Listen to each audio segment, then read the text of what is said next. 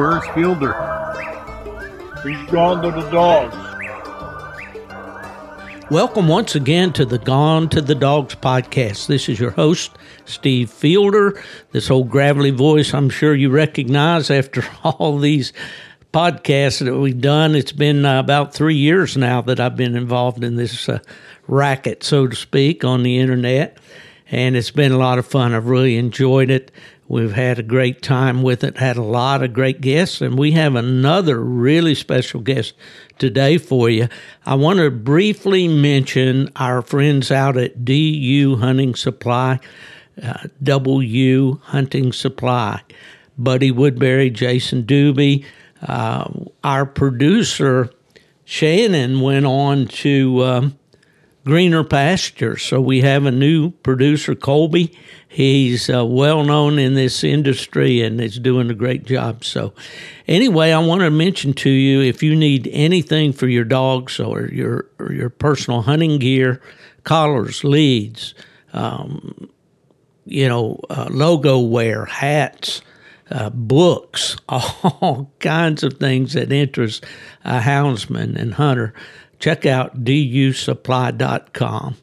We uh, certainly appreciate those guys out there. Well, without uh, messing around here too much this morning, I'm going to bring our guest right on. He's a guy that uh, we were just talking before the show about when we met, and we're not sure where it was, but it was somewhere probably back in in the late 70s, early 80s He's from the town of Beaver, Pennsylvania, up in western Pennsylvania. There, Mr. Lee Logan. How you doing, Lee? I'm doing great. How are you, Steve? Well, I'm doing good today. We never talk about the weather on this show, but I will tell you that it is going to be 90 and probably the humidity will be as, about as close as it can get to 100%. How about up your way? Well, it's supposed to be 90 to 93 today. We have actually Florida weather, so and we're not used to it. So I got you. Well, are you in the hills there, or is it pretty flat? What What's the terrain like around you there? What's the terrain like? Yeah. Well, here where I live, um, pretty hilly. We're right off the Ohio River, so we have the Ohio River hills, and um, at my age now, I do a lot of hunting in Ohio, which is only about 15 miles away. It's flatter, easier to get around, uh, very enjoyable compared to running up and down these these hills.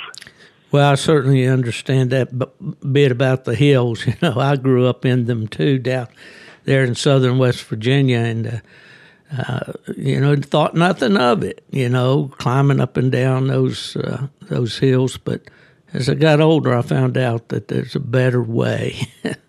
That's why I kind of back up every year.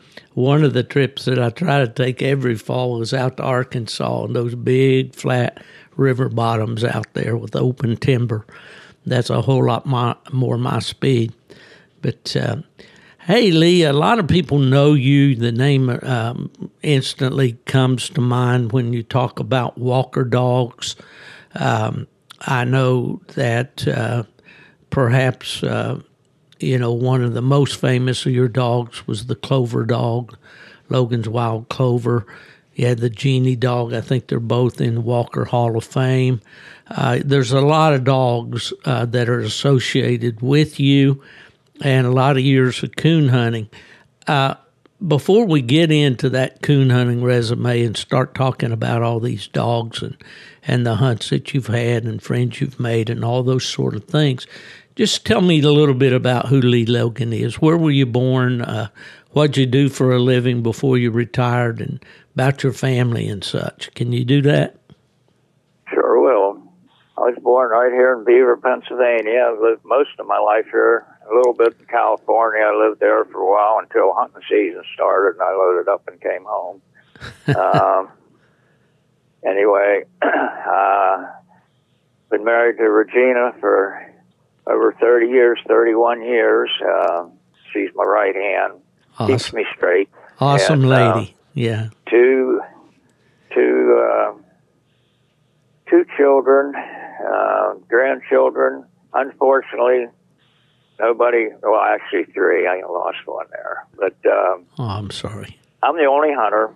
They go with me if I ask them, but you know, it just takes a certain person or a certain something to really, really get in with the dogs. I, I just love dogs since I was a wee little kid, and uh, Yeah.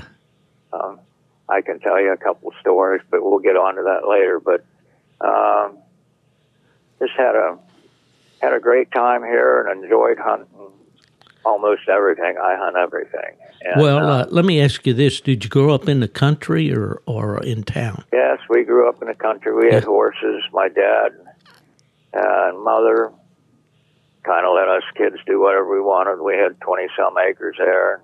Dad always raised beagles, and uh, hmm So, a real quick story. My first dog, uh, he had a female and he had her penned up. And my older brother, I asked him, I said, well, I was probably maybe 10. I didn't know too much what was going on yet.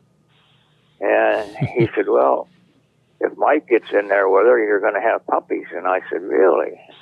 So, guess what? I put Mike in there and we had puppies. And my dad could never quite figure that one out Figure out how that happened. Uh, we ended up with two, and uh, probably, the, well, not probably, the best beagle I ever owned was Mm. out of that class. And um, he was hard. Uh, I had a hard time training him, and I wanted to shoot him a couple times. And my dad said, "No," he said, "Sometimes those ones that are hardest to train turn out to be the best." And he was right. yeah. Well, what ten-year-old kid doesn't want a puppy, right? You know, I mean, well, you know, looking back, I remember my parents bought me a plot pup. I don't think he was a, a purebred. He may have been purebred, but he he didn't have papers. And uh, you know, I really liked that puppy. I I was pretty young, but he got sick, and I'm not sure what happened to him. The first dog I really remember of mine that I got out in the field with and all was a, a female beagle that I got for my birthday one year. So I guess we got started that way too. Do you still have any beagles, Lee? No, no. I had a real good friend, Larry Salmons. Of course, we coon hunted together. But we had beagles together, and Larry passed away, and I had one pretty good beagle at the time. But you know, when you lose somebody like that, your hunting partner, uh, it just uh, uh, took a lot out of it, and I I ended up just selling the dog to actually Larry's son-in-law. But uh, in fact, Larry was hunting a dog for me. Larry and I were born the same day. Well, same date, August the fourth. He was ten years younger, and we were both had a cold, and we were getting ready to go to Walker Days. And Larry said, "Let me let me hunt her for you." He said, "You better go home and get some rest and stuff because you're going to Walker Days." And he said, I can't go. He had a deer farm and there was nobody there to take care of his deer and stuff while. So I said, all right. So about midnight, I got a call. and anyhow, it was uh, East Liverpool Hospital. And uh, Larry had had a massive heart attack and passed away while he was my. hunting the dog. So that was a toughie. Oh, I I didn't make. Walker Day. I think it was the only time in probably 30, 40 years I didn't make Walker Days. But uh, anyhow, that was just a story. Somebody Sure. helping out. I've had a lot of help over the years. Uh, I talked about my wife. She's always backed me up. And uh, yeah, you wonder sometimes. I asked her. I said, "How many?" I've of course slowed down now, but I said, "How many? How many nights?" a year do you suppose I hunted? She said, Oh, I would say pretty close to about 350 nights a year you hunted. That was pretty, That's pretty just much about it. All I of didn't, them. I didn't hunt Christmas Yeah. and probably didn't hunt Thanksgiving, but if I could get out in the woods to make it during it was five degrees snow, I went hunting anyhow. So I think uh, Frank Giddings is about the only guy I know personally that goes hunting on Christmas Eve or Christmas. I've hunted with Frank. and Frank might be a harder hunter than I was. Uh, I hunted with him several times. yeah. we were up there one we were up there one night there was about ten guys, and when it, when it got daylight, Frank and I was the only two still in the woods. That's a familiar story with Frank. You know, yep. I, I it wasn't oh last year. So he hunted a dog for me for uh, about three months up there last year, and uh, uh, he was talking about so and so was was there visiting and they hunted till about two o'clock and they went home and he said I, I hunted till daylight you know and then when Randy Smith and I were up there to pick up that dog and and one of Randy's uh, we hunted with Frank down around uh, uh, Alan Snedeker's place and the Kiefer boys up there I don't know if you've ever been over there hunting or not but uh, anyway Frank uh, it was like that again about two and uh, I said, Well, you got a couple hours drive home, Frank. And he said, Yeah, but I've, I've got a couple good turnouts between here and there. and he's well, in his I, 80s. I can, so. I can relate to that because I was up there and um, snow was too deep. And Frank said, Oh, don't worry. We loaded up and we went down to Alan and Beth and uh, mm. we hunted down there. And, uh, hunted all night, and we come in. and Beth had homemade cherry pie. oh boy! Yeah. And, uh, treat us like kings. Uh, very, very. They do. There's memories that you really yeah. enjoy. You Absolutely, Lee. They're they're fine, fine people right there. In fact, sure, la- that fall, uh, last fall, I guess it was when Randy and I were up there. And Beth, of course, two two different nights there, she made pies and sent out sent out to us, and uh, you know, and uh, yeah, you know, there's so much being said about coon hunting nowadays, and we'll get into this a little more, I guess, as we go along. But, but you know, if the younger guys or the newcomers to the sport are just getting in it to try to win whether it's money, a trophy, uh, make a, a title on their dog, whatever, if that's the be all end all, and you ignore all the other peripheral stuff that's out there, uh, you're missing the boat in my in my view because the best times I remember about coon hunting all the, over the years have been the fellowship times, you know, with the with the other hunters and. Well, amen to that. And some of the, I'm sure you were probably had when you started out, because I know I read most of your articles and stuff back in the day, but I hunted with Ted Varshine. We hunted mm. about 15 years till he finally quit. Uh, but uh, we had old trucks and we put a cap on the back of them, throw our sleeping bags in. Risa, his wife, would make us a big bucket of chicken. And um, we'd get into like the Grand American and places like that. We pulled the dog box out, slept in the back of the truck. Uh, we always looked around for a truck stop because we could go in for 75 cents or a dollar and go in and get a shower. And yeah. uh, we paddled that way for quite a while. And uh, you looked around and there was a lot of people in the same boat that you were. Now you pull into a hunt there's fifty, sixty, seventy, eighty thousand dollar trucks sitting there. Oh, Everybody's yeah. in a fancy motel. It's just a whole different. Oh, uh, it is for sure. I've talked a few times on podcasts with Lee Currens, uh-huh. and you know Lee well, I'm sure. And no, uh, I know. And he talks about you know the early days for him too was like sleeping in the back of a truck, or well, he mentioned one time he and four or five other guys, they were in a little old car. they had all the dogs in the trunk. I think they went to Redbone days out of Kentucky. They went, up.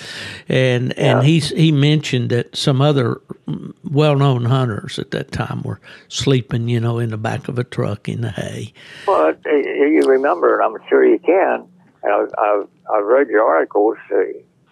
Uh, there wasn't as many pickup trucks guys put their dogs in the trunk and mm. they put them in the back seat.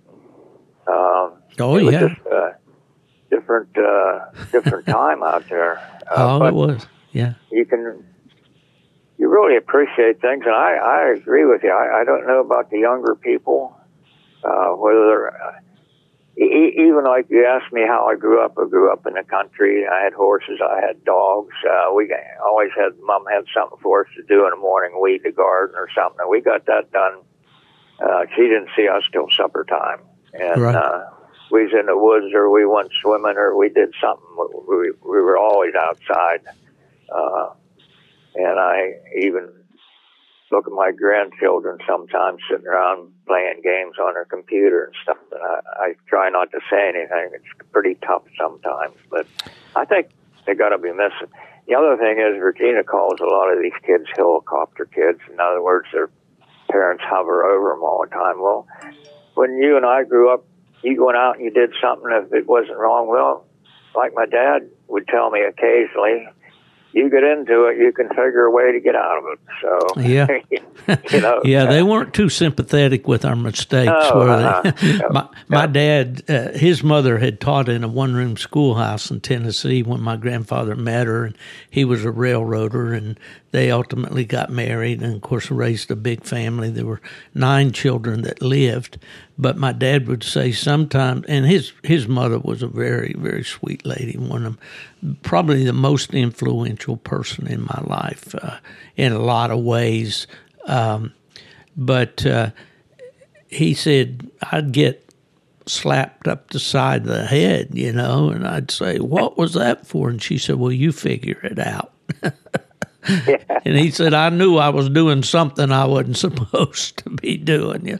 But when you got Sounds like- nine kids, you know, I imagine you don't have to, much time for uh, sitting down and, and talking it out. Just, you know, figure we didn't have a lot, but growing up, but there was one thing we always did have. Mom always had a good meal sitting on the table, Mm. and yeah. it was maybe maybe it wasn't prime rib or something, but it was always good. And it was homemade, and it was homemade dessert. I I can remember this. It just boggles my mind sometimes. We every meal we had, we had dessert.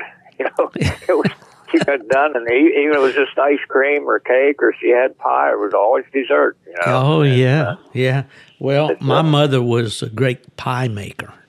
That was Yep. her specialty, you know, and then she made these cream pies, uh, all different kinds c- coconut cream, pineapple, chocolate. You're, uh, you're making me hungry. Oh, I tell you, and mother, you know, she was always the hit at the church social or the fellowships at the church or what, or potlucks, I guess I'm trying to say, because of her pies, you know, and oh And I- yeah, I grew up in a very religious home. Uh, it Yeah. was kind of, well, it was Sunday morning. It wasn't um, if you were going to church, it was what time.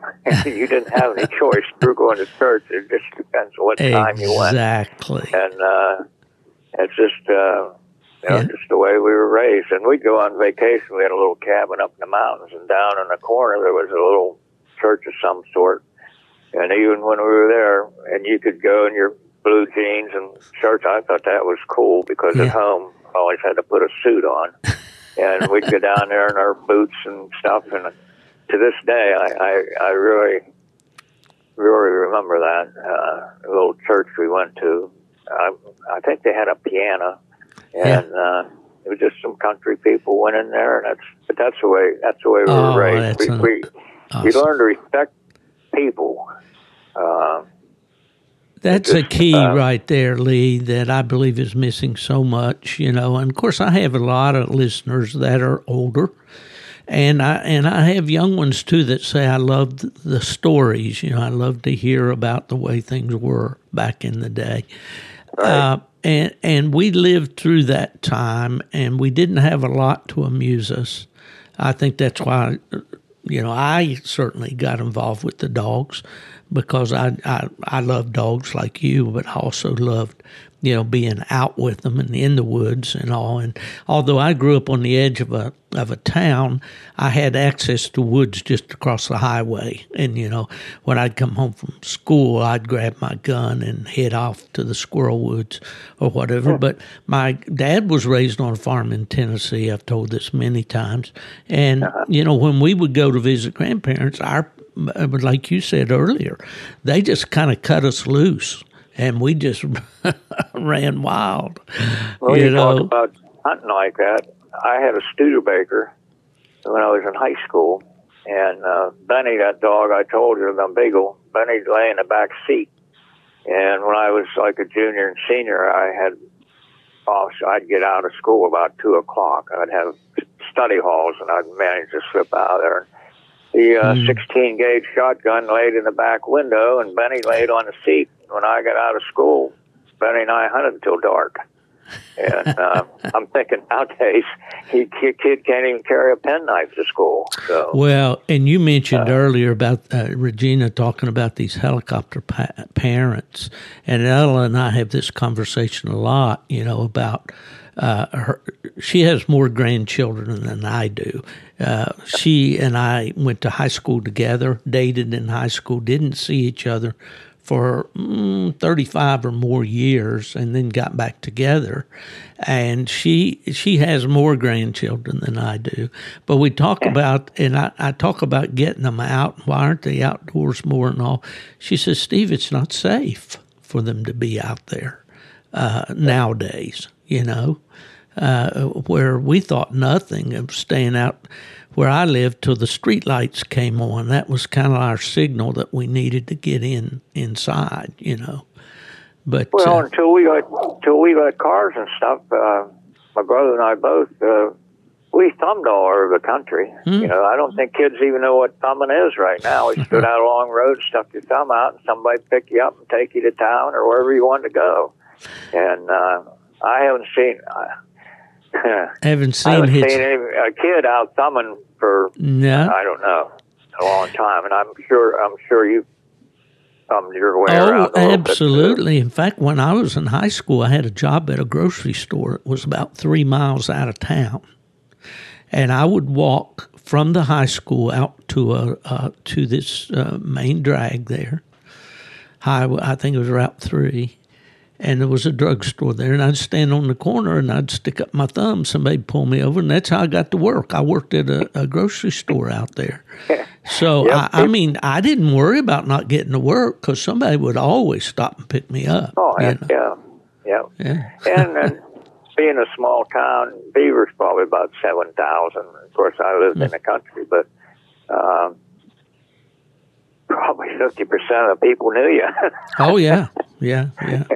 Well, my town was a little bigger than that, but still, you know, it was it was pretty close knit as far as you know people knew knew your family and whatnot. But uh, well, okay. Um, did you have siblings, uh, Lee? You had brothers, sisters, whatever. I have one brother who's passed away, and I have a sister, and she's a retired Methodist minister.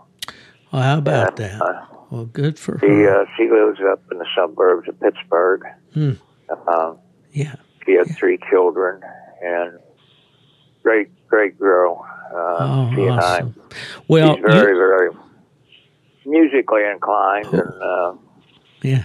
just uh, I, I was very fortunate. My brother and I got along great. Uh, Hmm. we always uh, I was his younger brother, and anyhow, he he put up with me.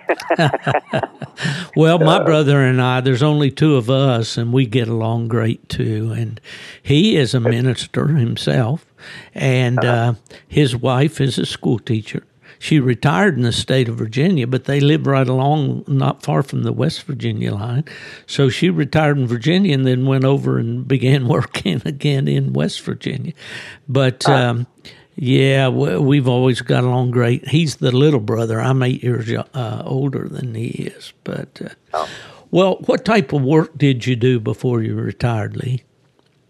Well, all my life, pretty much. I worked in a steel mill. I worked in a lead company. I worked in California when I was out there. I, I never in my life was I without a job. But uh, Dad had a garage and a service station. I started there when I was Mm. 11 or 12 years old.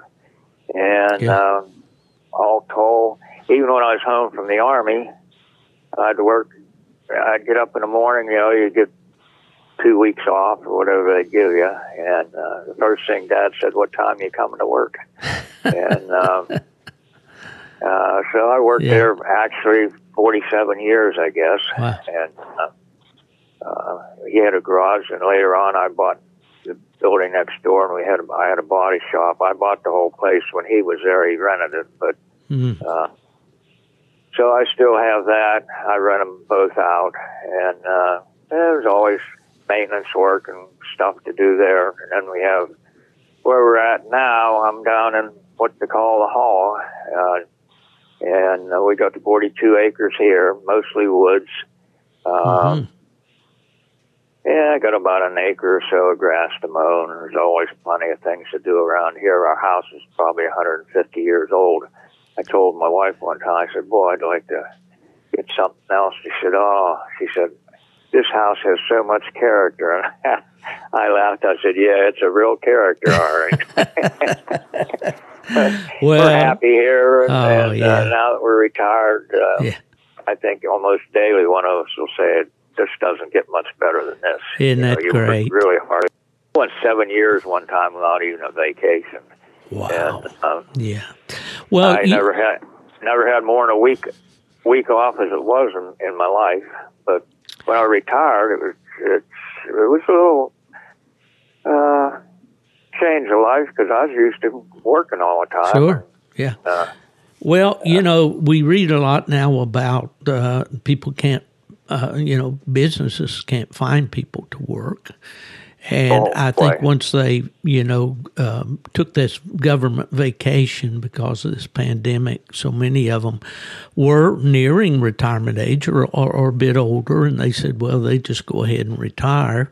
And then there's so many that say, well, this government you know, is going to pay me basically not to work, and uh, and also it, it there's a there's going to be a, a real shortage, you know, of workers. But my point being, and we need to get to this coon hunting thing because this is a coon hunters podcast, and and that's what we want to talk about mainly. But this other stuff is all good. It, is that you know there's a lot of value in hard work there I am grateful that I was raised in a family that said you get the work done first, then you can play. You know, Amen da- to that. Yeah, Dad. Amen I'd say. Dad, let's go fishing today. It's a great day. Be Saturday. He'd be off work. He'd say, "Well, when we get the garden hoed and we get the car the uh, car greased." and this and that. Yeah. There was always a, a, a little something, that- some kind of work had to be done before we could play. But you know what? Uh, it didn't hurt me a bit. And I see kids, you know, that don't know how to do anything. I saw a funny thing. well, that's the thing your dad taught you. The same way with mine. Just uh, Well, I saw a thing. Uh, I guess it was on social media. This one of these uh, activists said, "You know, we're going to start a revolution," and he said, "Yeah, right. You can't even start a lawnmower." yeah, you got that All right. right. Well, Well, getting back to the dogs, yeah, I I started out uh, with the Beagles, and of course, I was working. This was after I come home from the Army. It'd been about 1966 to 67. And um, the fellow across the street raced out. He owned a Dodge garage, and I had a service station right across the street from him. And we'd get some slack time. Ray would look over and wave to me, and I'd wave back to him, and we'd run and jump in the truck and grab our beagles and go hunting. That meant that we, you know. But I, I was telling Ray, I said, you know, I just, I just can't seem to get enough, enough time off to, to hunt the. I said, I keep these beagles all year. I said, I'm getting out four or five times. And uh, he said, hey, I didn't even know it. He said, uh, why don't you come coon hunting with me tonight? And uh, I, I got my first coon dog when I was just about 10 or 11 years old. I traded a female puppy for it and took it out. Didn't know anything about coon hunting. My dad filled me in a little bit. And so I went down behind the house with my Redbone. I traded a good pup. And with my two cell flashlight, we're down there.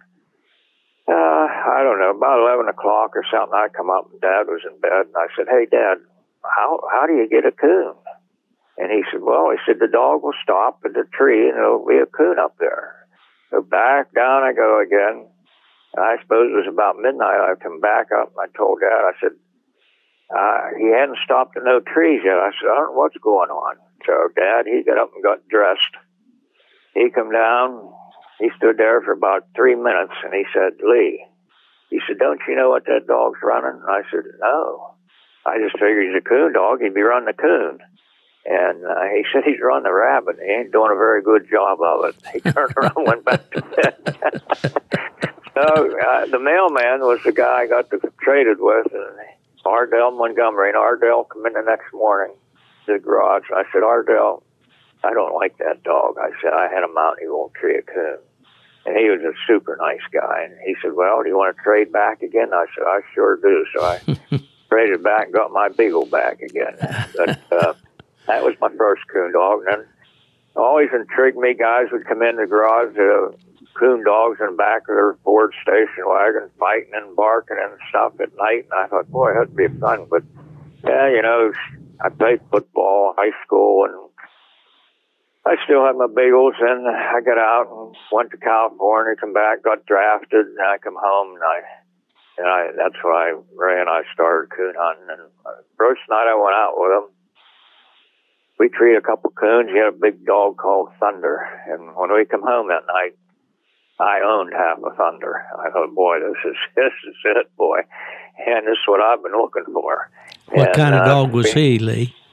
He was uh, half Bluetick and half Treeing Walker, hmm and you know, that's the other thing. Back in the day when we went to these hunts, there was way more registered or grade dogs there than there were registered dogs. You know, I never, I never gave my beagles were all grade dogs. I never gave it a thought about papers and stuff. Didn't make the dog really, but that yeah. was the first one, and and Ray and I got to be really, really good hunting partners for a long time, and uh, actually. Uh, I'm going to skip a lot of stuff here because we this could go on for days. But anyhow, he had bought Julie off of Ted Barshine. I wanted to buy Julie, and anyway, she wasn't doing anything much since she was a pup, and uh, so she was over there behind the garage, and I could hear her barking over there. She was a mouthy dog, and anyhow, uh, Ray came over, and I said, uh, "What are you going to do with Julie?" He said, "You want her?" I said, "Yeah." I said, "I want her, and Ted sold her to you." And I got four hundred bucks in her. I said, "I'll give you the four hundred. He said, "Well, why don't you just take her home with you when you go home for lunch?" I said, "Okay." But you know, I got her and I started hunting her, and she was as quiet around the pen as any dog you'd ever want. But that's how I got Julie. Now, is that the He- Logan's Wild Ju- Julie female? Yeah. Okay. Well, That was after that, my first good walker dog was Logan's Wild Deuce, and uh, we got a lot of good dogs out of him. Um, uh, bred her, bred him to Lone Pine Jill a couple times, and maybe mm, probably the best litter I ever had was out of her and old Deuce. Deuce, we got him down in West Virginia. He was uh, tied up on a hillside there, and his dog box was a TV uh, turned upside down. That's what he lived in. oh, geez. He was the You're hardest making my state look bad here, Lee. Well, hey, uh, we have people like that in Pennsylvania. That's just the way they. oh, he had coon dogs running all over the place. and uh, anyhow, that's how we got Deuce. Hardest going, toughest dog that I've ever been in the woods with. And uh, Ted and I thought we were going to hunt him down. We hunted him 30 nights straight. Now, this was like from 8 or 9 o'clock at night to 2 or 3 o'clock in the morning. And never, the only ones that was tired was Ted and I. And so I told Ted, I said, I'm going to run this bugger down. I'm going to take some of this smoke out of him. So I gets on the hood of the truck, got a piece of clothesline, put old Deuce out in front of the truck. And Ted's driving. We're going down the road. Deuce put up with that for about 300 yards and he stopped right in the middle of the road. And I screamed bloody murder. Ted, he put on the brakes and threw me out in the gravel about 50 feet and uh, ran over Deuce.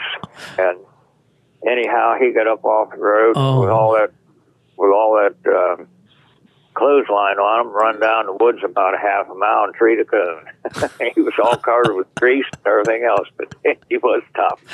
But, uh, Woo! I don't think I've ever heard a story quite like, like oh, I, that. can tell, I can tell you tons of them. well, what was Deuce out of?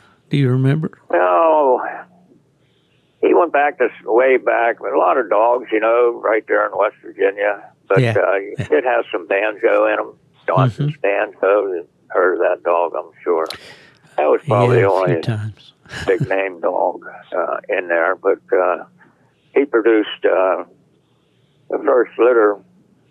Uh, well, actually, uh, we sold Ted and I sold them the first time we sold them, and I maybe read this before, but we sold the three.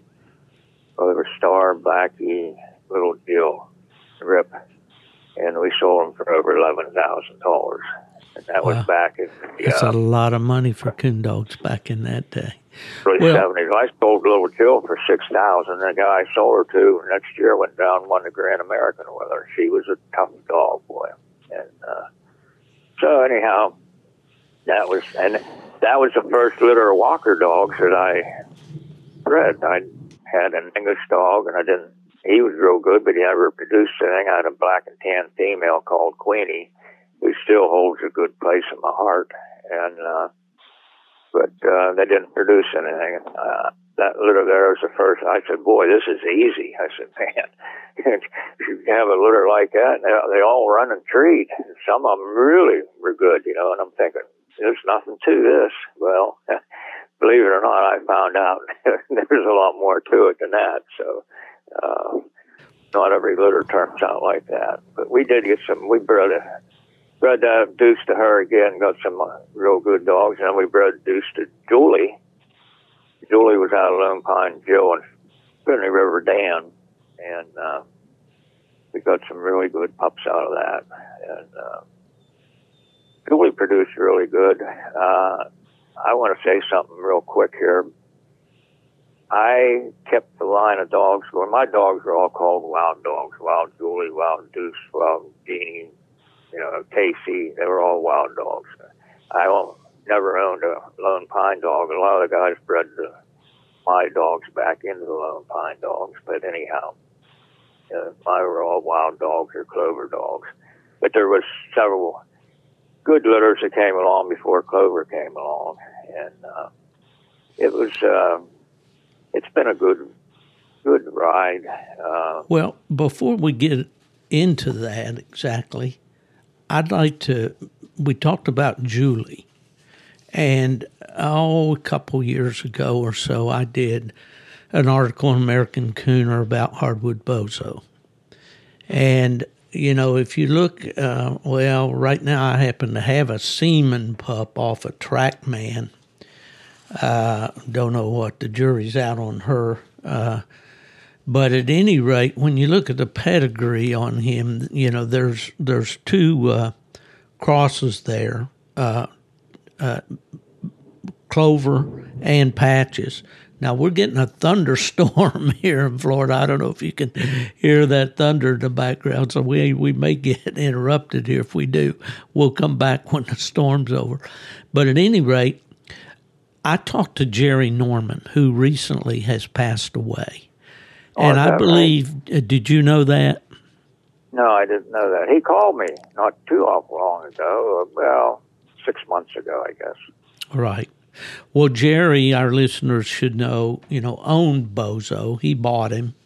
Uh, and and at the time that I believe, did you bring Julie down to Georgia and breed the Bozo? No, I bred. Bozo was trained by Eddie Jackson and Vernon Owens, and uh, that's where I hunted with Bozo. Okay. And they brought Bozo up here. Um, I can tell you a lot about Bozo. The biggest thing I liked about Bozo, I didn't like his white face, but he was tough. And I had to have a dog when I cut him loose. I didn't want to ever see him until they got treed, and he was pretty much in that. He didn't have the. He didn't have the. He had kind of a. I called it a turkey chop mouth on him Right. and I wasn't crazy, but you could hear him a long ways. And um, there was a house's dog one night. We were down in the swamp down there in South Carolina. And he just buried Bozo down under the water. And uh, anyhow, old Bozo come back up spitting water and tree, and just like he did before he got taken off the tree. I said, uh, he was muscled up type dog, and that's that's really why I bred Julie to him. And I said, "Don't worry, Julie will pick up that mouth," and she did. Clover had a super mouth. All those dogs had good mouths, but that's that's where uh, I hunted with Bozo long, long before Vernon sold them, and uh, Mm-hmm. then a couple times I bred two or three times to them. Don Sailings had them out in Missouri. I shipped uh, Julie out to Missouri, and, and uh, we bred. But uh, we we had some good pups out of that. Uh, Julie was. I wanted to say earlier I, I got off of it, but I kept this line of dogs going really by the females. If, if you don't have that good female in there, uh, I I just it's so so important. Uh, I know a lot of guys used to have uh, brood females and stuff. Well, most of the time they couldn't treat a coon. They were Right. breeding for pups and stuff. And uh, the other thing you want to do is a family of dogs. Try to find a good family That, uh, because one thing that I've learned over the years, and, and guys that have bred a lot, uh, lots of times the pups are more like their grandparents than they are their mother and dad. And uh, so you, you want to know as much about the dogs as you can before you breed to them. Then it's then it's a little bit of a crapshoot, but uh, the other thing is depends on who gets the pups. Some some of these guys can win the world hunts and all this stuff, but they, they they're not real good at training pups. And then there's guys that can train dogs and get them going, but they they're not good at running the hunts. So uh, it just a lot depends on who gets those dogs and what they do with them. So. Well, Lee, you and I agree on an awful lot of things, and of course, we've talked, you know, around the hunts and and all. And I've followed you uh, for many years, and uh, I couldn't agree with you more. You know about the family of dogs, about how the grandparents tend to influence the pups more so than the parents. Um, all of these things, you know, uh, are when you hear them. I mean, you believe those things, and then you hear somebody with your experience. It it brings validation to the things that that I've always believed and thought myself. So it's good to hear you say those things. Uh, what? Okay, let's talk about. Um, Probably your most famous dog in history. Was my most famous Yeah. dog, and um, he started pretty pretty easy. Uh, the first, uh, well, I had three kitten coons, and I had apple orchards there, and I turned them all loose and turned him loose. Of course, apple trees aren't very big, and uh, he started chasing them around, got a hold of a couple, and then they got away from him and run up the tree, and I'd run over and grab them and throw them out, and that's that's how I got him treeing. And then uh, we had a lull there for a while, and then one night I had him out with Julie, who was his mother, and uh, she went down along the creek and treed. I turned turned them both loose together, and I'm sitting at the tree, and there's no clover, no clover. I said, "Holy smokes! How could this dog be so dumb?" so I waited a long time, and it wasn't a very big tree. I thought I'll just take that coon out when Clover gets here. Well, he never got there.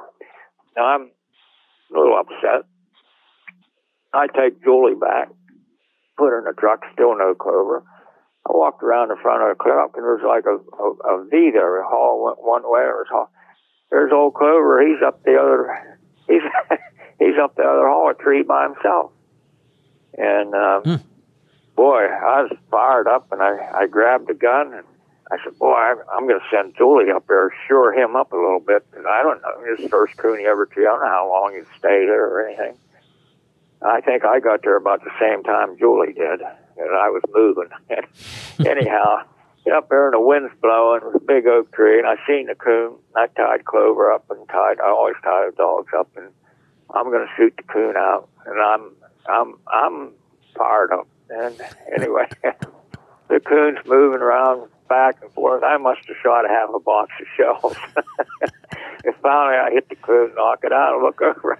Clover's He's almost like he has his paws over top of his head. I scare him to death, you know. And uh, he Oh. never, I never shot around him or anything. So anyway, I, he finally went over and smelled it a little bit. So I grabbed Julie and I thought, well, I'll send him down. That coon probably come down. We'll put him on another hot track. We'll clear up on top of the mountain, and this was a mountain. Old Julie treed. I didn't hear Clover. And I thought, now where's he at? Well, lo and behold, a couple seconds or minutes later, old Clover started to tree with her, and uh, that was That was the start for that, him. that was when we really got started with him. And uh, About how old was he then? oh, when he first treated those little ones, he was you know probably six, seven, eight months old, and he was probably a little over a year old when he Yeah. treated his first coon by himself. Mhm. And, uh, you know, back in those days, it was just, I don't know. A lot of the old guys didn't even start dogs till they was two years old. Yeah. But uh, You know, we hear Yeah. that so much from the older guys here, and I know the young people probably think, "What? You know, why? Who would keep a dog that long?" But that was just the the common common practice, wasn't it? But then, and it wasn't it wasn't all easy sledding. You know, I mean, he was a typical dog. He made mistakes. He one thing I can say about Clover and Julie and a lot of them, I never had Clover on a bad track in his life. Uh, the closest thing I seen, I was going to the Pennsylvania State Championship, and he was pretty young. He was probably 15, 14 months old, and it was real moonlit night, and I could see him. And I, I walked up to it was like pavilions. It was like a park, and uh, he's walking along real slow, and uh, I said, "What the heck's going on?" So I kind of eased over there, and I looked, and it was a skunk. it was walking up there, and he's about ten feet behind it, and he's just following it along, looking at it. I said, "Oh boy." So I hollered at him, and he come over to me, and that's that's about as close as I ever saw him to run junk in his life. And the Mm. big thing it was, I had them all cleaned up because I I showed Clover in the bench, you know, and uh, Yeah.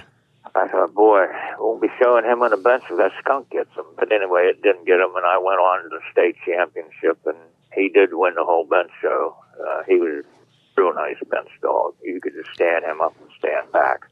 And uh, Describe what he looked like, Lee. Pardon me. Describe what he looked like. I've seen What pictures. Clover But, looked like? He had a black head, yeah. black spots. He had a clover on one side. He didn't have a tick on him. He was a muscled up dog, uh, and he had good feet. Uh, nice chest on him. He was a nice hound looking dog. Uh, um, I could have finished him in the grand on the bench, but I never did. I just uh, Did Julie have that clover look to her? Is that where he got that? Or no, she didn't. She she uh, was redheaded. hmm and uh, she didn't show a muscle in her whole body. Uh, neither did Lone Pine Jill, her mother. A little bit swayed back, uh, and and like old Jill and her both, they never got tired. You wouldn't think uh, they could go as hard and as long. You could hunt them all night long, and then last coon they'd be treeing on it and everything just as good as the first one. Uh, it always amazed me, but uh, they were tough dogs, and uh, uh, What kind of track really dogs were they? just, Did, uh, did they really move a track, or did they kind of straddle a track? How did they trail? oh, they, I wouldn't. Uh, if they didn't move a track, they weren't at my house. Okay. I the dog better run with his head in the air. Oh, Yeah. uh, now you mentioned that. Here's here's Ted, who yeah, he's a big fisherman now. He has lives up in Ashtabula River, right off of Lake Erie. But uh, he called here around Christmas time, and we were talking. He said, "Lee," he said, "Do you ever remember a dog getting a tree in front of Julie in a night hunt?" And I said, "No, never." And I said, "How about Lone Pine Jill?" He said, "No, there never a dog got a tree in front of him in all the hunts I had him in." He said, "Now they might tree one off by themselves, but if they run in the same track, the Hmm. dogs just did not get a tree in front of them, uh, and they didn't. Uh, just uh, and the the big thing was, and even like Clover, Clover was a real quick tree dog and an accurate tree dog. Back in the day, uh, you know, we were hide hunting and stuff. We hunted in the mountains. I had a camp up in the Allegheny Mountains, and that's where we hunted.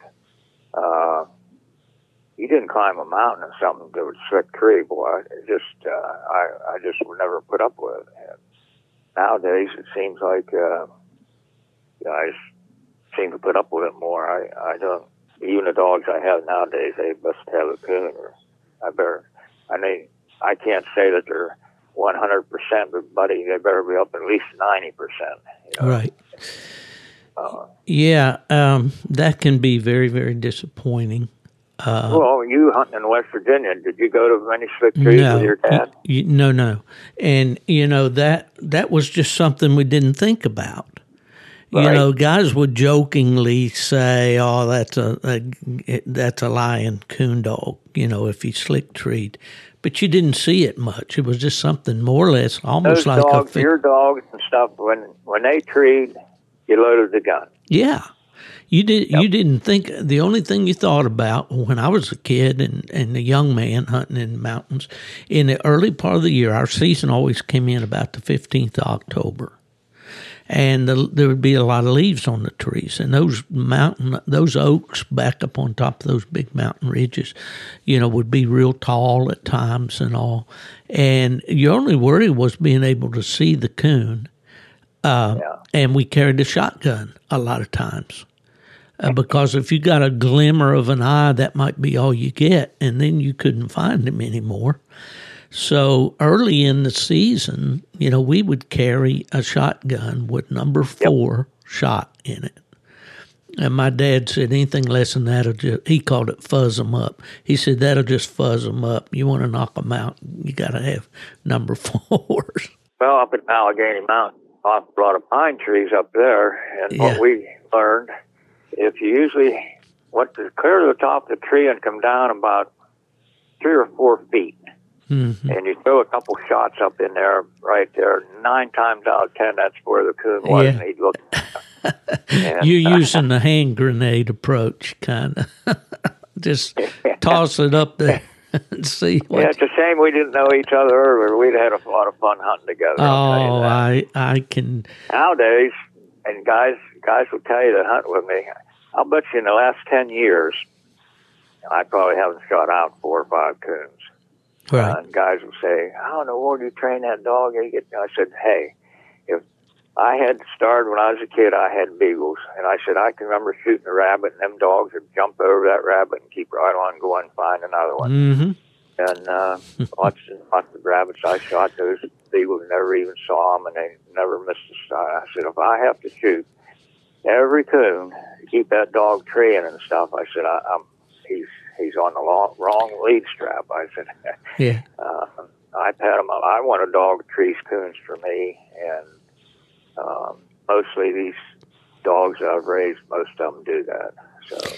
Well, you know, I get a lot of mail through just messages and text messages and things like that from younger hunters, and they have questions of getting into the sport and I guess they just figure since I'm old, I ought to know something. But you know, I, I try to tell them about this thing of killing all these coons and how it can actually, if you plan to hunt this dog in competition, it's it's detrimental. You know, and, and we don't need to go into all the reasons here, but you know, I, I went through. I, you know, as hunters, when we're kids, we want to kill everything we see Absolutely. You know, that's the first stage. Count numbers. You know, uh, I was talking on a on a Facebook page the other day with some fishermen, and they were arguing the which is better, fly fishing or spinner fishing, and yada yada yada. And the guy saying, "Well, I'll fish downstream from you with my spinner, and I'll catch all the big ones, and you can clean up the little ones when you come." And I said, "Well, two things are wrong with that statement. I am a fly fisherman. I don't keep numbers. I don't fish to keep them. I just turn them loose. The second thing is I always fish upstream, so we're going to be a long way apart. But uh-huh. the point I'm making is, you know, when I was a kid, if there was a gray squirrel in my county, I had his number. and I was yep. going to try to kill him. Now my yard here is absolutely full of them. They're running over top of me, and I wouldn't kill one for it, you know. Right. Although the guys do have fun with their squirrel dogs, and I know that, and it's just too thick down here to enjoy that. But uh, well, listen, talk about Clover a little bit about what type of dog Okay, he well, was. Clover- Yeah, yeah. Let's let's go Uh, hunting with Clover for a minute. All right. Clover's a hard hunting dog. He was didn't come back unless you. Well, he just didn't come back. He'd tree a coon. I don't care where you turned him loose. He might have to go a long ways. And um, I sold Clover when he was about uh, three years old. I'd made him a bench champion. I had a couple couple wins on him, and I sold him to Bill Carter in West Virginia, Clarksburg. And uh, anyhow, Gary Davis ended up with him, and uh, Tony Davidic, or David Duck, he pronounced it two different ways. He was hunting. He he hunted him for Gary, and and Tony. He come around to me at uh, little Washington hunt. I said, "How's Clover doing?" He said, "Well, he's a heck of a dog, but he said uh, I've been getting slick trees with him." And I said, uh, "You shooting every coon you tree?" He said, "Yeah." I said, "Well, quit killing coons to him and see what happens." I saw Tony about a month later. I said, "How's Clover doing?" He said, "He's a Grand Night champion," and um, he uh, quit killing coons to him. He said he just got too fired up, and uh, yeah. Oh yeah. so then later on, Tony and I got to hunt an an awful lot together. And uh, Right. anyhow, Gary thought Clover was getting too old. But Clover was, uh, when I bought him back, I think he was, I sold him when he was, I bought him back when he was six or close to six. And some boys, Gary thought he was getting too old and he sold him some boys in South Carolina who I knew. And uh, so anyway, I called them. And um, at that time, I knew what Clover was producing. When Gary had him down there, I took Jeannie, who was his aunt, down, and that's where Joey and all the rest of these good dogs come from. And anyhow, they said, he's ruining our young dogs. And I said, how's that? He said, well, he just goes deep and uh, they go with him and we're chasing him around. Or I said, what do you want for him? And they said, a couple thousand dollars. And I, popped, I said, uh, meet me in Whitworth, Virginia. So I jumped in the truck and met them in Whitworth and I got Clover back. And, uh, first night I had him out, Ted was with me and Clover wasn't treeing just quite right. Ted knew Clover about as well as I did, and he said, "You better take Clover home and clean his ears." He had one ear that, if he didn't stay with it, it, it I don't know, but you could tell right away when it was bothering him because he didn't tree as hard. And uh, so anyhow, I messed around with Clover for a while, and uh, we bred him, got some pups, had a lot of fun. Tony, uh, I don't know. I wasn't hunting him in any hunts. He, Tony had granted him out, and Tony said, uh, "I'd like to take him to. Once we take, I'd like to hunt him." He said, "Can we take him for World Hunt?" I said, "Yeah, okay."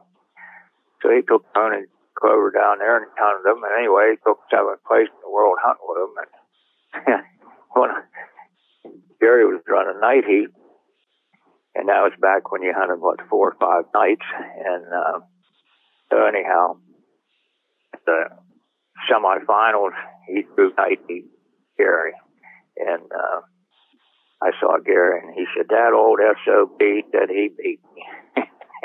I said, "I thought you said he was too old." He said, "I thought he was," but so he beat Knight, and he could most of the time. Yeah. Uh, yeah. Gary Davis is a guy I miss talking to. I always had a lot of fun when I was around Gary. Quite a character.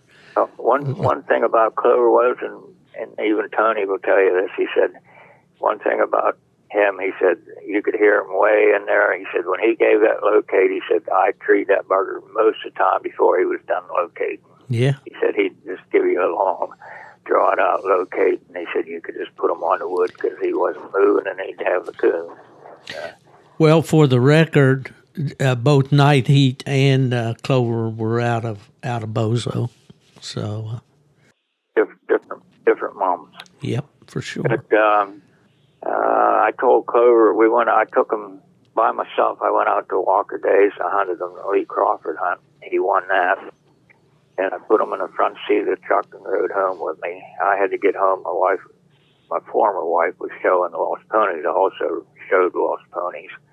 she had a big show, so I had to get home for that. But I put him in the front seat, riding along. I said, he was seven then, I think, and I told him, I said, "That's your last hunt, buddy. You don't have to hunt no more. Just pleasure hunting from here on out." And uh, so we messed around. The guy was a game warden, or was a deputy game warden, lived on the road. He'd hear me going hunting, and he finally come over wanted to hunt with me. And so anyhow, there was an ACHA world qualifier, and I was running quick then. And, um, he said, uh, "Could I run Clover in that?" "Yeah, go ahead." And um, that was the last hunt. Clover was he won the whole hunt with him, and Bob Bob hardly even knew him, and uh, he he drew out with a guy that was a friend of mine, and old Clover went in there and treed, and Jack turned around to Bob and he said, uh, are "You going to tree that dog or what?" Bob, Bob didn't even know what was going on. Bob said, "Yeah, tree him." well, it's good he was, was among Clover, friends. Was there, huh? but uh, Yeah. then he passed away when he was down at Tony's. Uh, Hmm. Tony had Tony's Clover, and he was breaking him in as a pup, and he called me. He said, "Hey, could I have Clover down here?" And I said, "Sure." I said, "What do you need?" And he said, well, I'm, "I want him to run, run this young dog of mine with me, his, his Clover." And I said, "Yeah, go ahead." So he, uh, I'd say the dog probably had a heart attack because Tony called and he said, "What do you want me to do?" And I said, "Well, just bury him." But he, uh, he, I said, "Was he out at the end of the chain or what?" And he said, "No, he was curled up in the box." And he said, "One of the pups I have running around here was curled up in there with him." He said, "The pup ran out and Clover was gone." He said, so "I said, well, he must have died in his sleep or something." He was only maybe 10, I'll be darned. 10 years old, but. Um, Anyhow, a lot of people don't realize this. Clover had 180 some pups, but he only had less than 100 permanently registered. Now, that was back, and I heard Don Whip talk about this. Uh, we had that parvo, didn't know anything about it. I, lost a lot of pups out of him to the parvo, and uh, hadn't been for that, he'd had over his 100 pups in. But uh, if you look at the record, somewhere over 30 percent uh, I never figured it up myself, but two or three people have told me this. They figured it up. But over 30% of all his dogs are either night champions or grand nights. And um, that's uh, that's saying a lot. And uh, Well, it certainly is, and uh, you know, uh, I'll tell our, our listeners here it was in 1995 that the Treeing Walker Breeders and Fanciers Association uh, elected uh, Logan's Wild Clover into the Treeing Walker Hall of Fame. But that wasn't the only dog that you have in the Hall of Fame. uh, Julie, Jeannie, Clover, Casey. I think there's five of them. Um, I can't can't remember. Uh, wild card was up. He should have went in, but yeah, a lot of people didn't know him as much. Uh, A couple of the best dogs I've ever owned was out of wild card. I took wild card out to Brian's. Uh, Wesson. Brian, hey, Casey dog, Westers Wild Casey, of course, he, I had him, and um, Joey. Of course, I Tony's Wild Joey. Let's talk about her just a minute. Okay, real 1993. quick. I'll, tell you, I'll yeah. tell you real quick. Out of Genie and Clover, that's what they were out of. Westers Wild Casey was the best male out of with most of them, all of them, as a matter of fact. And Joey was the best female out of Old Clover. Those two right there. Now I had two Grand Nights out of. They were sisters to that, and they were awful, awful good dogs. But I'll tell you what, Joey was just, you know, you, there's those little special ones, like you know, and she was. Tony brought her up here. He made her a night champion, and he said, "I don't know if this dog's worth uh, finishing out or not." He said, "Why don't you run her for a while?" So I, I took her to a hunt. I'll never forget it, and uh, Bessemer, and she just blew those dogs out. It was just unmerciful, and I called Tony on the phone. I said, "Buddy, you better jump on this one and jump on her hard because I said she's one of the best I've ever seen." So he come up and got her, story went on, he finished her out. But she was just a really, really good coon dog, and uh, uh, proud to say I hunted with her. Well, that's another And one old that Ca- Casey, Casey was one of the smartest ones. Tony's Clover was real good, but Casey, truthfully, I liked a little bit better. And uh, there was a lot of them. Uplinger Joe, you probably heard of him, and uh, Oh yeah, of course. Uh, Clover's Emmy. It just it just goes on and on, and, and just uh, you look at some of these dogs now. Uh, you mentioned one earlier. What was that? Uh, You look at it; it goes back to uh, Lone Pine Patches. Yeah. Lone Pine Patches. I raised her and trained her. He was uh, Clover's full sister littermate Right. and uh, Hardwood Bozo. I gave her to Jerry Norman and uh, J.W. Barnes as, as a pup. And uh, that was another full litter mate, brother, full brother and sister to Clover. So, I mean, I, Yeah, you meant there that the pup out of Bozo and Julie was the one that you gave away, right? yeah, be Hardwood Logan was, of course, I gave him to Jerry Norman and J.W. Barnes. And I never hunted with Jerry. J.W. come up. He was a super nice guy. And, Yeah, uh, J.W. did the hunting for Jerry, I believe. Uh, they were partners on on Bozo. So anyway, that was. Uh, yeah, I never really had to get on Clover to too much of anything. Like I said, uh, he was uh, pretty much naturally straight. I could tell you real quick why I got mad and sold him. If a dog embarrassed me, and he did one night, he was young, and we were in, way up in the mountains at a night hunt. And he treed a coon. I was winning the cast, but the dogs all treed, no clover. And walked in, and they had a porcupine tree, and I looked around, and he's cockroaching around out there about 20 yards away. and uh, so, anyhow, uh, they got minus. He was registered then, so we we turned loose again. Same thing happened again. Them dogs are all treed. No one in. They had fine. And Clover's cockroaching around. And I just scratched him. I said, just take him out of the hunt. Tethered with me. And it was a big, long mountain called West Hip. It was up the Allegheny Mountains. He said, what are you going to do? I said, uh, well, you could start up. It was a dirt road. I said, you just put Clover out in front of the truck. And uh, I killed six or seven coons to him before I got to the top of the mountain. And uh, I said, that butter. And then the guys come along, wanted to buy him, and I said, heck it, I'll sell him. I had Quick at the time, too, so I sold him. And uh, and Quick let me down at the at a hunt, Walker Days. I had it one, and he at the end of the hunt. And the judge told me, he said, there's a tight fence up there. And I said, well, he's gone through four or five fences already tonight. So I struck and treed him at first strike and tree on. Went up, he was on one side of the fence, and the other dog was across the fence on the tree with a coon. I lost 400 points real quick, and I lost Walker Days. I come home, I sold him to Jimmy Samples. So, uh, yeah, there's a name that I uh, used to see at the hunts all the time and haven't heard much out of it.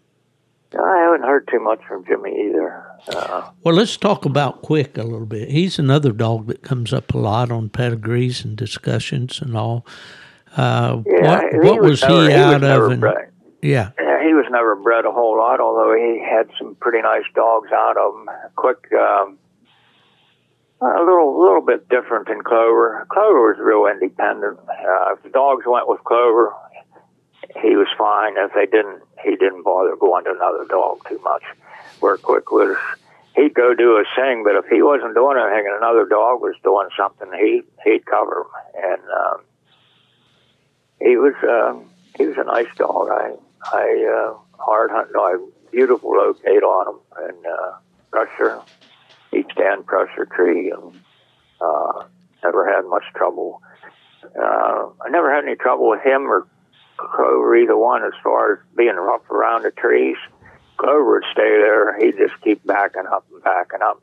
Guy said, how, how did you break them dogs? I said, well, I had two females. We had Lone Pine Jill here and Julie.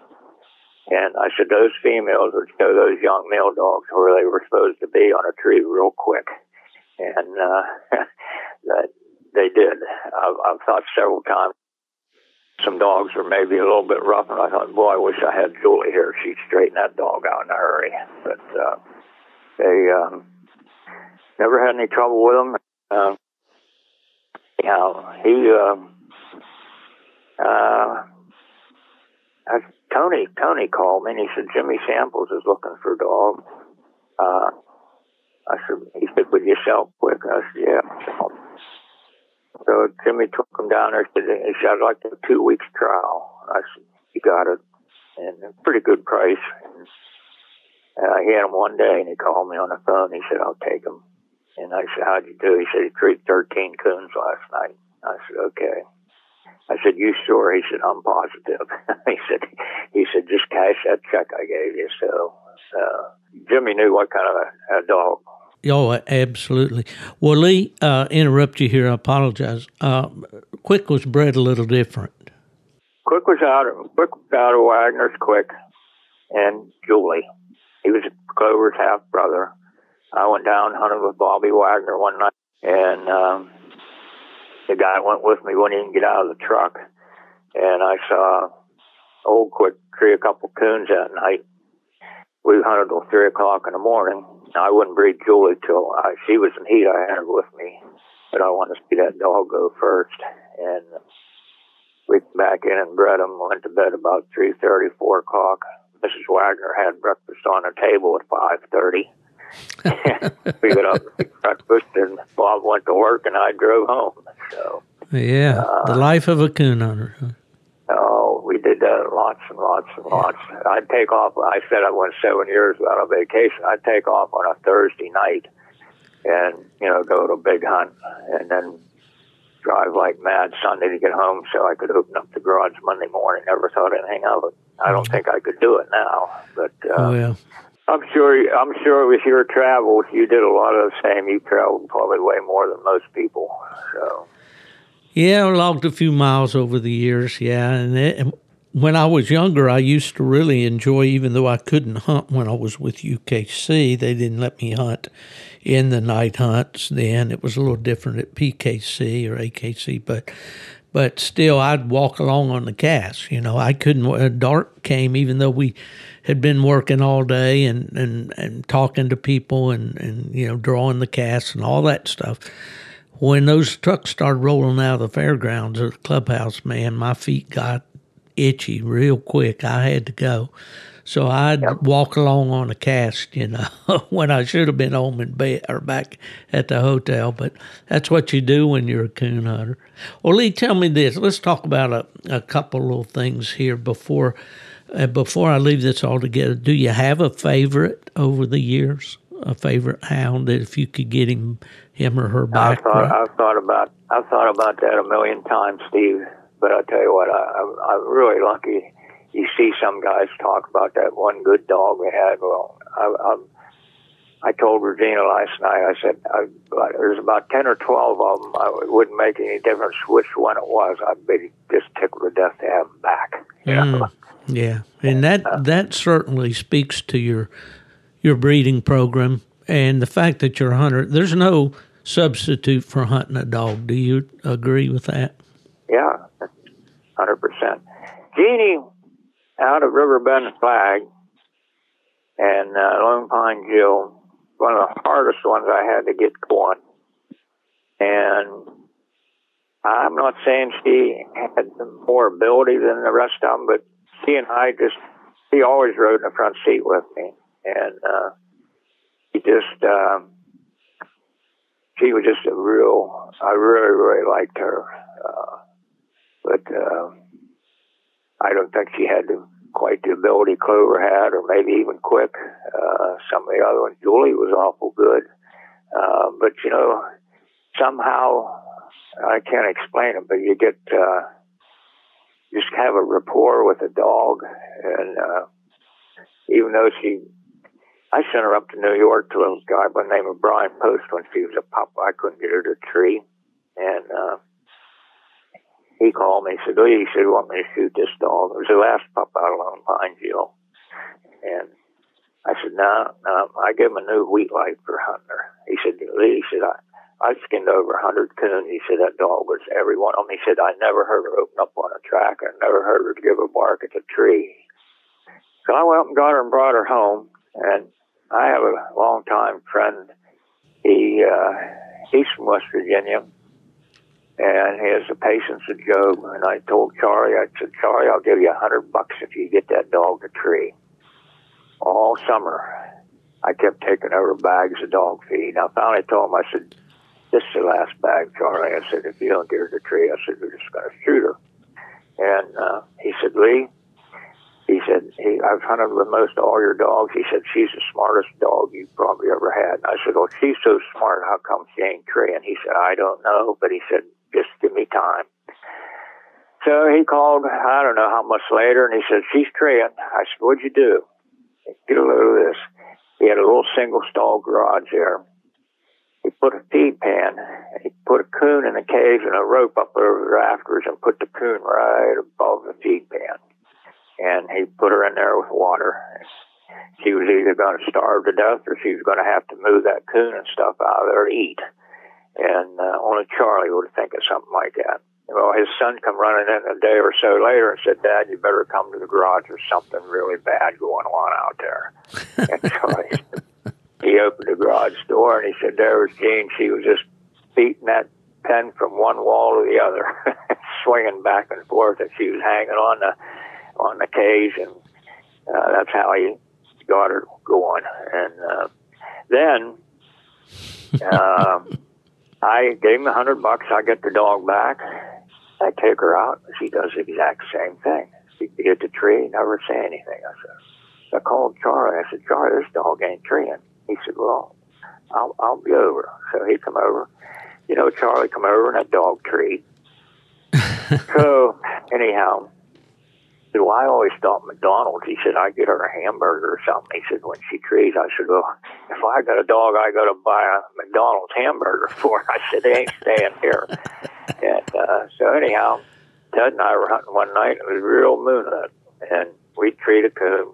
She did the same thing and I'm leading her, and I'm way in front of him. I'm pretty upset, and I'm putting her in the truck. And I turn around, and I look up the road. Ted's walking, and behind him, I seen a coon go across the road. And I grabbed her, and I grabbed the gun. And uh, I'm passing Ted. Ted, so where are you going? I said, we're going to either treat this coon, or this dog's going to die tonight right here. I took her up there. I turned her loose. She struck that coon and treated it. I went down and shot it out. He was my dog going out. wow. And that was the, uh, which female was that? That was the Genie dog. Genie, yeah. Uh, she Julian Riverbend flag. So, and one of my all time favorites. So, yeah. But, well, you give me hope because I've got one right now that's acting just about like she was before uh, Charlie gave her the cage treatment. maybe there's hope. I've told that story a million times, I tell you, but it's still. Yeah. Yeah, it's something. crazy. All right. So, have you enjoyed training pups through the years? Oh, I don't think uh, there's anything any better than to take, well, something that you you raised and uh, see them go out, uh, treat their first coon and watch them get better. I don't think there's anything better than that. Uh, it's just, uh, at my age now, I have a female up here now that probably reminds me more of my old dogs than any dog I've had for a good while.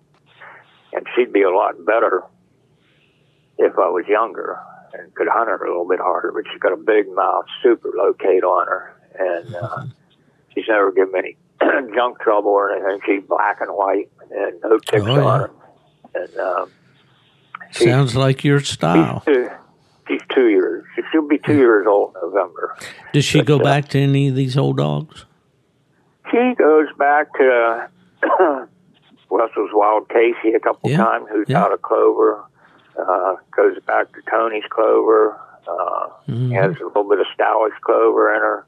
Uh, yeah. So, yeah, she's got she got them all. She's got them all. It's probably more in her than any dog I've had for a while. I really like her. What she was was a seaman. I she's out of Wild Clark, and Yeah. I, I owned a seaman. I had it at Dean's place out there in Indiana. Well, he passed away, and anyway, I Mm-hmm. Got the Beitzel, seaman, yeah. took took it to little Washington, and uh, to make a long story short, I got three pups. I had a female that was uh, night champion, real good female, and uh, she she was clover bred too. Uh, so we inseminated her and everything. It cost me a thousand bucks, and I owned the female, I owned the semen, and time you know you get everything shipped in and stuff. Uh, and I got one pup. Now, I Hmm. had three pups. Two of them didn't make it, and uh, so I got, and that's what I have up there right now. And actually, Daryl Moore and Lee McCandless and I, we all own her, own her together. Daryl and I put the money in, and Lee he he raised her. I got her started, and then Lee took her up there and got her going a heck of a lot better. He's a young young fellow, hunts real hard, um, helped me out an awful lot, and. Uh, my buddy Daryl, who I hunted with for years, he had a stroke, so he's he's getting around good. But you know, you've seen like over the years, I've had guys that hunted with me for 15 years, and they quit. Uh, of course, like Larry, he passed away. Uh, it just seems like uh, pretty hard to find anybody that's dedicated their whole life to it. Uh, if you if you know what I mean. Yeah. Well, I can You certainly have, you have uh, yeah. for sure. Well, I have- For, Yeah, I, I I can identify with what you're saying for sure, Lee. And and just recently, you know, I decided, well, you know, you go through that at my age, uh, saying, well, is it time to quit? You know, and of course, no, I can still walk to the trees. I'm not going to be climbing those steep mountains.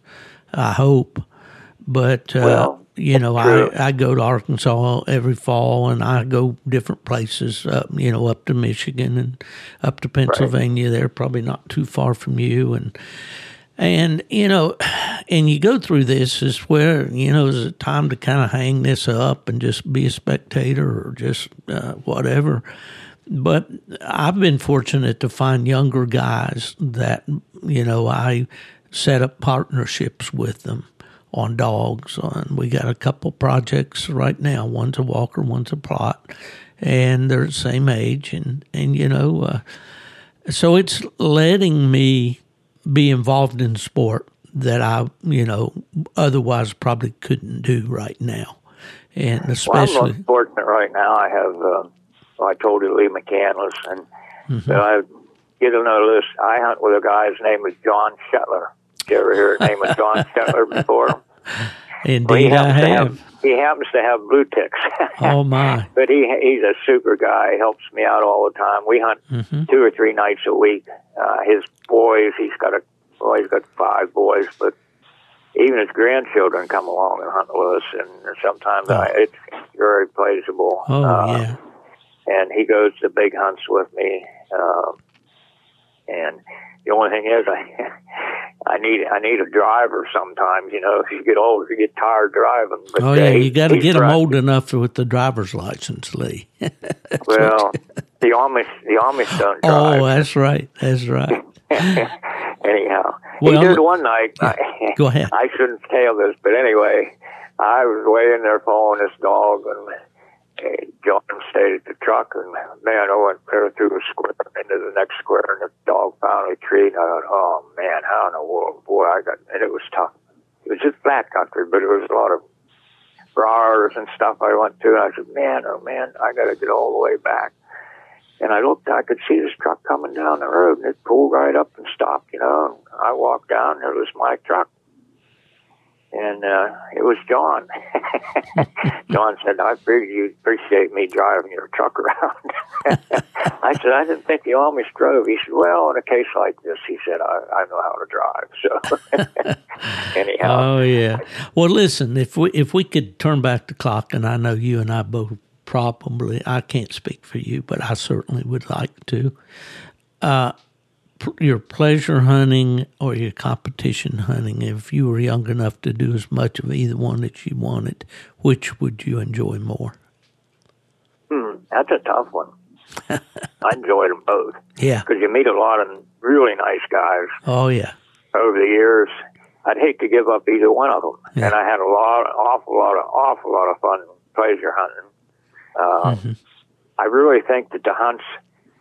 I don't really like the way they're going right now, but if you stop and think back, I think the hunts have improved and kept the sport going uh, more so than than if you wouldn't have the ability to go look at different dogs and find out about different dogs. Uh, you know, you, you can find, of course, your magazines have helped us out a lot. And of course, now a lot of everything's on the internet. But uh, one thing I wanted to say real quick, I know we're spending a lot of time here, but That's all right. I'm not uh, I'm not tickled to death with the way uh, UKC's uh, running their hunts now. Uh, you have to win a few uh, casts to make a dog a night champion, grand night champion. You know, back in the day, I worked hard. I, I don't know how many night champions, grand nights, probably pushing up around 30 maybe, but over 20 for sure. When, when I made a dog a night champion or a grand night champion, I felt that I'd accomplished something. I was proud of myself. Uh, Right. it was a lot of work. And, and you can remember where I made a lot of them, Clover and Jeannie and Julie and all them. Those those were all three hour hunts, you know. And uh, you, you kind of had to be kind of tough to do it. We used to do that, and then I can remember getting out of the clubhouse at three or three thirty in the morning and go down the road a couple miles, and somebody would pull the truck over and say, "Well, might as well hunt till daylight." And did that lots of times. Oh yeah. But uh, uh, and I you went to too. hunt. We left. We one o'clock. We did the clubhouse at one o'clock. The bench show was early, and you had in contests. and that- It was a whole day. Now, Mhm. If you go in at ten minutes to eight and register the dog and hunt for an hour or half an hour, or whatever they, and, and go home. You know, just I don't know. Oh yeah. Um, but I, I think what I'd really like to see is I'd like to see UKC back up a little bit. Uh, You should have to have at least one first place to make a dog a night champion, and at least one first place to make him a grand. Uh, I Yeah. could be Well, I could be way out of things, but uh, that, that's I, I just had a lot of accomplishments uh, that I was able to do that, and I don't feel that it's that much of a deal anymore. So, and then now, uh, I just talked to one of my friends who was a hunt last weekend. It used to be a pretty good hunt. I said, he and he won. He said, "Ah, I won my cash. I got another win. I said, how many dogs is there? He said, well, it was six registered and two night champions. Gee, um, we, Yeah. you know, and I know. We used to go to hunts and fifty to sixty dogs. Oh, I, yeah. I've heard I've heard a lot of other people say the same thing, but uh, I don't know. I just felt like I accomplished much more uh, back in the day. I know UKC can't register, figure out how to get any more to hunts, but I don't think I'm calling dubbing them down Mm. is, is going to help anything. So that's my opinion. Yeah, Uh, well, I think that's shared by a lot of people, especially in our age group, Lee. And, and you know, we live in this instant gratification society. You mentioned that the guys pull in the hunt five minutes early, register their dog, go to the woods, go home. You know, and then it's on to something else. Go go home and get on Facebook and talk about what you did. But um, yeah, I, I know exactly what you're saying. That elusive first place win sometimes, you know, it could be really and a hard. dog can't stay. A dog can't stay treed for five minutes.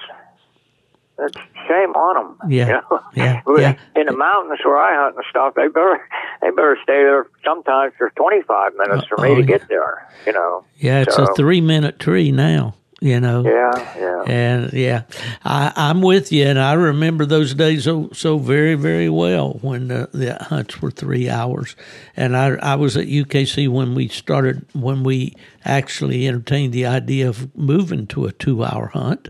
And that kind of was brought on by PKC and the boys that hunted Right. the PKC. But it also was brought on by the clubs because they were saying, well, we don't have guides that'll stay out there three hours anymore, or they don't have enough places to turn the dogs loose. uh, for a three hour hunt. And I'll never forget John Wick, uh, who John still writes and has been, you know, very active over the, he's a, a native Pennsylvanian there with you, Lee.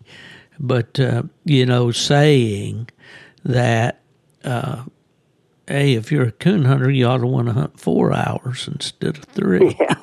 Yeah, you know, but but Uh, yeah, I it- agree with him. yeah, it was a convenience thing, and it was almost a necessity, but it did take away a lot of it. You know, I can remember so many things have changed, and we we could have a you and I need to get together uh, on another podcast and talk about some of these things. But things Well, we'll that do, we'll do that one. We'll do that one of these days. But I, I sure appreciate it. I hope we didn't bore people too much. But well the we clover dogs or the wild dogs have treated me really, really well, and uh, I'm, I'm pretty proud of them, as you can probably tell. And um, well you just, certainly uh, should be Lee. they certainly all weren't perfect, but they they were the best thing I had at the time. Like I said, I'd give anything to get any one of them back. Uh, uh, there's there's dogs here that we haven't even mentioned that were real good, but just they weren't. Uh, they were probably just as good as Clover, just as good as Jeannie, just as good as Julie. I had one I called uh, Little Jill, uh, one of the best I ever had, and uh, this not too long ago I had one called Jeannie. I had several Jeannies, several Jills, but uh, Tony he won Walker Days with her uh, for me. He was hunting. I forget I was hunting something else. He won place southeastern um, world hunts and stuff. She was really outstanding. She was out of uh, my Jade female and was Wild Casey. I no, see. she was out of Wild Card. Yeah, she was out of. But Jag Dog, I had a male dog. He was a, a younger brother. He was super nice dog. So he just. Uh, but you know, and another thing I said to somebody one time, I said, you know, some of these dogs, I finished them out very quickly, and a lot of guys never got to know anything about them because I didn't drag them to a lot of hunts and stuff. At Joy female, it was Joey's sister. Uh, I Mhm. bought her back. She'd been run over with a truck, broke her spleen. She kind of went sideways. I took her, and I it was sometime in July, and by September, she was a Grand Nite, and she scored 6,700 plus points and no minus points. Wow. And um, Now she was a sister to uh, Wild Joey. yep, Uh, same litter, yeah. same litter. Well, you certainly have had a lot of good ones, Lee, and uh, I Been hope that you'll uh, get to enjoy the sport uh, for many years to come, and that there'll be more of these wild and walkers coming down the pike. Well, I, I I don't know that I'll raise any more pups or not. I'm just kind of uh, content to sit on the porch and take what I have. You know, you figure uh, 79. If I got a good dog, how how how. Like my dad said one time, he was in his up in his nineties, and they wanted to do an operation on him. He told me, he said, "Please don't don't let them do that." And I said, "Okay." He said, "How long do they expect me to live?" And uh, I uh, I kind of think to myself, how how long are we going to be able to stumble around through the woods? So Well, I you don't- you have to adjust a little bit. Like I said earlier, I've kind of adjusted by changing my hunting territory a little, and being satisfied. You know, when I lived in Michigan those years, you know, I had I had ample hunting in any direction I wanted to go. Ten minutes, fifteen minutes from the house, and and all. So I've had to adjust the amount of time that I can hunt. And like right now here in Florida, I'm not getting out there in the cottonmouths and the alligators and uh, hel- uh, helicopter sized mosquitoes and all that stuff. I'm just not going to do it at my age. But when the weather starts cooling, my feet, you know, start itching, and I'm going to go somewhere and I'm going to coon hunt as long as the Lord will let me do that. And I, I'm will be 76 in October. So, um, you know, I come from healthy stock. My mother passed away the last day of March. She was 100 years and 11 days old. And so uh, I'm. Uh, I don't think I'll be the world's first hundred year old coon hunter. I'm sure that I wouldn't be anyway. There's probably some old boy back in the mountains somewhere right now that's still hunting at that age. Well, we're both fortunate that way. Dad was almost 98 when he Oh, passed away. that's Mom, great. Mom was younger. She was 87, I think. Yeah. She had she caught, Yeah. she caught Parkinson's, and that's what got her. I but see. anyhow, Yeah. you just have to take one day at a time and That's enjoy. it. right. That's pretty much what I'm doing. I'm just fortunate I have these Amish guys to help me out. Oh Uh, yeah. the boys will boys will be there sometime, and they'll say, "You want to see that coon?" I tell them, "No." I said, "Here, take the lead. Go get that dog." I said, "I've seen a lot of coons." Yeah. well, uh, Lee, it's been a if you real. ever get down to Randy's or around Hunt Coast, uh, give me a call. I've got an old Grand Nite up there. I uh, finished him out, and uh, uh, I got him off a good friend of mine, Lenny Ragadan. He Lenny, he can't hunt anymore. He's got sugar real bad. He was a pup. Lenny, I was hunting him for Lenny, and I'd call Lenny on the phone, let him listen to his name. The dog's name's Casey too. Well, he's Lenny said to me one day. He said he was well, he wasn't very old really, and Lenny said, "When's your birthday?" I told him. He said, "Well, happy birthday." He said, "I put the papers in the mail." He said, "You just keep that dog." I've had I've won Redbone days with him, Bluetick days. I don't know what all. Awesome. Uh, What do you back call, What do you call him, Lee? Casey Logan's Oh. Wild Casey, Okay. Yeah. and uh, he uh, on his I think on his mother's side he goes back to Russell's Wild Casey, and Hmm. uh, not not really bred up hard, mm, real tight, but he's a nice dog who turn him loose, tell him get to the truck, he gets in the truck. Uh, Daryl, my buddy, say he calls him the old man's dog. He gets in someplace real thick or something, and I don't want him. I call him. He comes. Well, as we get older, that handle means a lot. yeah, means means a lot. It does. Uh, pretty, he's a pretty decent coon dog. Yeah. But anyway, you get in this area, give me a buzz. Uh, I've hunted with uh, Randy. I've been up to his place. Uh, you tell Randy we want someplace fairly flat. Oh, Well, he takes me occasionally someplace there. It's out. I, I think it might be out east. I'm not sure, but we get out of those old hills that that he lives in there and get into some pretty. takes Fun, you over. He probably takes you over around Harlansburg. That's uh, you know, I I'm the world's worst. I would be the worst guy to slip back in on your hunting spots because when I get in the truck with somebody or or on a side by side or whatever, I'm running my mouth. That's been one, and I'm not paying attention to where I'm going. Of course, I got the Garmin, you know, to get I, or the I don't either. I find myself the other night. I was hunting a place I hunt all the time, and I was in there messing with the dog at treat and stuff, and I stumbled around. I was in some grapevines and stuff, and uh, I grabbed her up and I started walking. And I said, "Eh, "Boy, this doesn't look familiar. I'm just, I just, this isn't the way I come in here." I got my Garmin out. I'm walking the, the exact opposite way of the truck, and I, like I said, I've hunted there for ten years and know almost every tree in there, and I was coming out of the woods the wrong way. So. Yeah, well, you know, my wife says she's taking the scenic route, and uh, my dad used to say, "Well, I, I'm I'm going the wrong way, but I'm making good time." So, hey, Lee, it's been a genuine pleasure to talk to you, my friend, and I'm going to hold you to that. That we're going to do this again, and we'll talk about some of these other dogs, and we'll we'll solve all the world's problems. We've been at it here about an hour and forty minutes, if you can believe that, and it's been a genuine here pleasure looking at the clock right now. so- every minute. And uh, want to thank you so much for coming on with me today. Uh, and Oh, I uh, enjoyed it. Yeah, well, I wish you good health, good luck with your dogs, and uh, I have a little closing here that I, a little tag I put on each one of our uh, podcasts, and we'll close this one out, and uh, it goes like this: If you're looking for Steve Fielder, that's me. Uh, just ask somebody, and they'll tell you he's gone to the dogs.